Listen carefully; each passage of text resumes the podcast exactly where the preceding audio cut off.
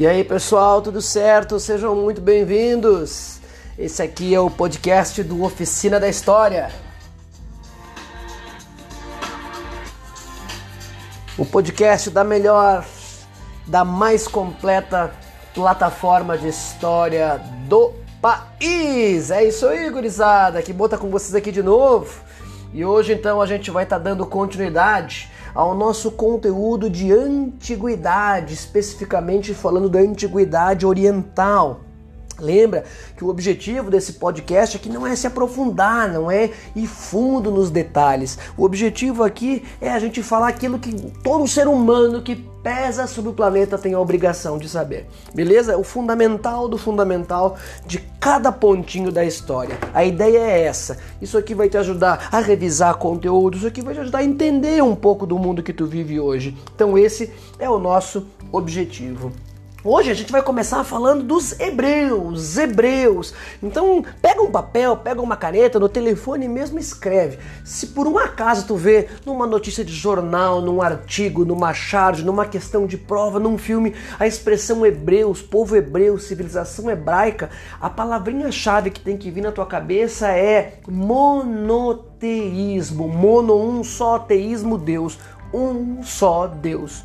Porque os hebreus vão deixar como grande legado para a história mundial o culto a um Deus só. Mas, prof, foram os únicos que rezavam só para um Deus? Não, doutores, não. Os egípcios, durante um período bem curtinho lá no Novo Império, vão adotar o culto a um Deus só. Mas o culto criado pelos hebreus vai dar origem às grandes religiões monoteístas que nós temos hoje, como o judaísmo e mais tarde o cristianismo. Ah, então quer dizer que os hebreus criaram o cristianismo? Não, também não. Os hebreus vão adotar um culto a um Deus só. E esse culto vai evoluir até chegar ao cristianismo. Gente, só para ter uma ideia. Quem vai dar início a esse culto é um cara chamado Abraão. E o Abraão ele vai criar esse culto a um Deus só por volta de 2000 antes de Cristo. Criatura, se é 2000 antes de Cristo, é óbvio que não pode ser o cristianismo, se nem Cristo era cristão. São os seguidores de Cristo que vão dar origem ao cristianismo, que mais tarde nós temos uma vertente do cristianismo que é o catolicismo. Beleza? Então é importante lembrar, tá? Já está anotado aqui uma sugestão que enviaram no direct do Insta, arroba Oficina da História, né? Falar um podcast, fazer um podcast sobre a história das religiões. Vai sair, vai sair sim, inclusive com convidados. Vai ser bem legal. Então, os hebreus é importante lembrar desse culto. Os hebreus é um povo retirante, né? Eles vão estar caminhando sempre em busca da terra prometida. O povo hebreu é originário de uma região chamada Ur, lá na Mesopotâmia. Ur é onde hoje fica o atual Iraque. E o Abraão então organiza suas tribos, adota o culto a um Deus só. É bem importante lembrar que a adoção a esse a um Deus só é um fator de unidade, né? O Abraão entendia que cultuando um Deus só, isso daria unidade ao seu povo. E eles vão migrar então à região da Palestina, tá? E é lá que a história dos hebreus vai se desenvolver. Beleza? Nessa região da Palestina, eles vão encontrar um clima muito ruim para a agricultura em larga escala. E eles vão acabar migrando para o Egito. Porque a região do Egito ali que vai desembocar no mar Mediterrâneo é uma região chamada Delta do Nilo. Delta do Nilo é uma região com muita água, consequentemente com muitos recursos férteis, com terras férteis, né? Então eles vão migrar para lá.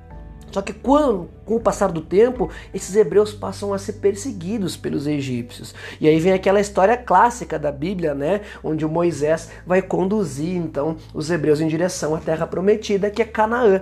Então olha que louco, eles saem da Mesopotâmia, vão para a Palestina, da Palestina vão para o Egito, do Egito eles voltam então para Canaã. Beleza? Essa fuga dos hebreus do Egito chama-se Êxodo. Êxodo, fuga dos hebreus do Egito em direção à terra prometida. Cara, é o maior rolê da história, são 40 anos caminhando pelo deserto. E Moisés, inclusive, nem consegue chegar a Canaã. Ele morre antes, né? E quem vai conduzir a civilização hebraica para a terra prometida, a chamada terra prometida, vai ser o irmão dele, Josué. Beleza?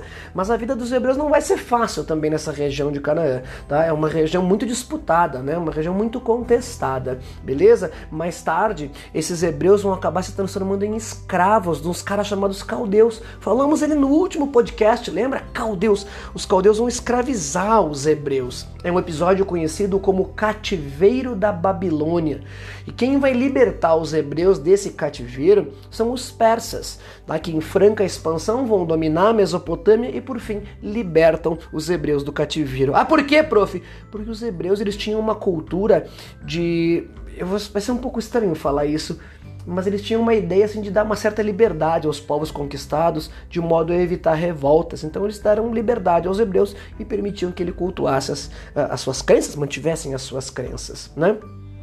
Mais tarde, quando os hebreus, os persas são dominados, a região da Palestina vai ser dominada pelos macedônicos de Alexandre o Grande e mais tarde pelo Império Romano. E durante o Império Romano, os cristãos são violentamente perseguidos. Percebam como eu falei, cristãos, então já é uma evolução do monoteísmo. Por que, que eles eram perseguidos pelos romanos? Porque o imperador ele era considerado um deus para os romanos e os cristãos não reconheciam essa divindade. Por quê, prof? Porque eles já cultuavam o seu próprio deus. Então é por isso que os hebreus eram perseguidos. Eles vão acabar sendo expulsos da região da Palestina num episódio conhecido como diáspora, a dispersão dos hebreus pelo mundo durante a ocupação romana da Palestina. Importante lembrar que essa diáspora ela tem um fim, quando é criado o Estado de Israel após a Segunda Guerra Mundial. Beleza? Hebreus, cara, eles vão passear por toda a história da antiguidade, tá? Mais adiante nós vamos ter podcasts mais específicos falando sobre os hebreus, beleza? Outro povo interessante que eu acho muito legal a história deles são os fenícios. Os fenícios eles vão se desenvolver numa região chamada hoje chamada Líbano. É uma região muito rochosa, muito montanhosa, mas rica em florestas de cedro. Cedro é uma madeira. Então essa região ela não é propícia para agricultura em larga escala o que vai fazer com que os fenícios tenham uma vocação de navegadores, uma vocação de comerciantes. Né? Então, os fenícios são os grandes comerciantes da antiguidade oriental. Eles nunca vão formar um grande império, eles vão sempre estar organizados em cidades-estado. Essas cidades são independentes, autônomas e até rivais umas das outras, inclusive. E é justamente para poder facilitar as trocas comerciais que os fenícios vão criar o primeiro alfabeto fonético. Fonético quer dizer que tem som. Esse alfabeto foi aprimorado pelos gregos, pelos romanos e chegou no alfabeto que a gente usa hoje. Gente, impressionante isso. E, e, aí, que por isso que eu, eu, fico, fico meio pasmo quando as pessoas falam, ah, eu não gosto de história. Mas, gente, olha só que espetáculo. Então agora quando tu estiver lendo, tu vai lembrar, pô, os fenícios criaram isso há dois mil anos atrás, mais de dois mil anos, três mil anos atrás, para poder facilitar o, o comércio. Gente, é fantástico. Por isso que é interessante tu saber história. Tu é uma pessoa mais interessante quando tu sabe história. Tu tem assunto para conversar, né? Uma vez eu vi uma, uma palestra e o professor dizia: o cara que sabe história é uma ótima companhia para jantar, porque ele vai sempre ter assunto para falar, né? Então, olha que bacana os serviços navegadores, comerciantes e vão criar esses alfabetos fonéticos. E por fim, a gente vai chegar no último povo dessa antiguidade oriental, que são os persas. Persas, fala 300. Lembra do Tiago Ventura? Fala 300. É, doutores, são os persas, cara. Os persas são os meus favoritos, porque vão formar um dos maiores impérios que o mundo já viu. E como o Império Persa ficou muito, muito, muito, muito grande, eles vão ter que criar uma eficiente máquina administrativa. E muitas coisas que os persas criaram a gente usa até hoje. Por exemplo, se nós temos um Brasil dividido em estados, cada estado tem o seu próprio governador, os seus prefeitos, os seus vereadores, quem criou esse sistema foi os persas. Porque eles criaram um estado muito grande rigidamente centralizado. Só que como é que um rei vai governar um império com milhões e milhões de quilômetros quadrados? Não vai. Então um cara chamado Dario, guarda esse nome, Dario, Dario I, esse cara ele vai então dividir o seu império em unidades administrativas, chamadas satrápias. Satrápia é o equivalente a estado. E quem vai governar essa satrápia vai ser o sátrapa, que é o equivalente a governador. O Dario também, ele vai criar um eficiente sistema de correios, né, um dos primeiros da nossa história. Ele vai criar uma moeda única, padronizando o padrão monetário em todo o seu império. Essa moeda chamava-se Dárico, é uma das primeiras da história também. Ele também vai criar um idioma único, porque, gente, eu estou falando de um império persa que vai lá da China até o Mediterrâneo. Então são muitos idiomas. Então, para facilitar a administração, um idioma único nos documentos oficiais. E também, periodicamente, essas regiões vão ser fiscalizadas pelos chamados olhos e ouvidos do rei. Cara, fantástico!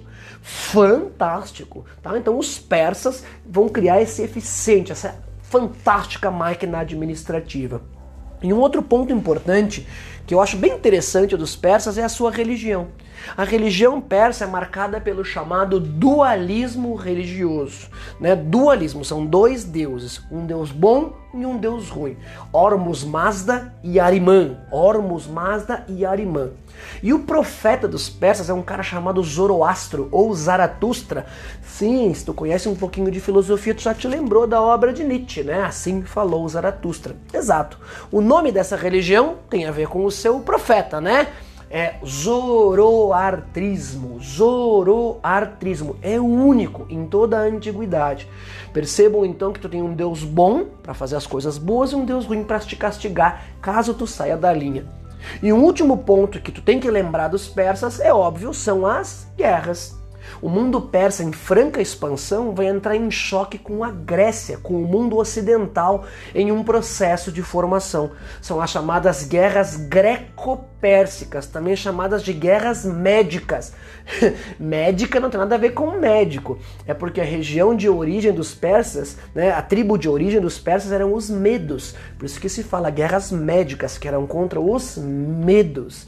Beleza? Então é bem importante lembrar da administração da religião e das guerras dos persas. Lembrando que esse podcast ele é um, um xablablá geralzão assim. É tudo aquilo que tu, o óbvio, o fundamental que tu tem que saber. Nos próximos, a gente vai se aprofundar no detalhe em cada um desses itens. Beleza? Foi, bah, foi muito legal, né? Esse conteúdo de antiguidade oriental eu acho fantástico, né? Muito, muito misterioso, cheio de enigmas e de misticismo, né? Se por um acaso tu tem alguma sugestão, tem algum tema que tu queira ouvir, algum papo que tu queira bater aqui no podcast da Oficina, manda um recadinho lá, arroba Oficina da História, né, no direct, eu tô lá pra te atender e a gente trocar uma ideia. Valeu, pessoal, até amanhã, onde tem mais um podcast, onde vamos estar falando então dos clássicos Grécia e Roma. agora ficou séria, hein? Valeu, pessoal, brigadão e até a próxima, tchau!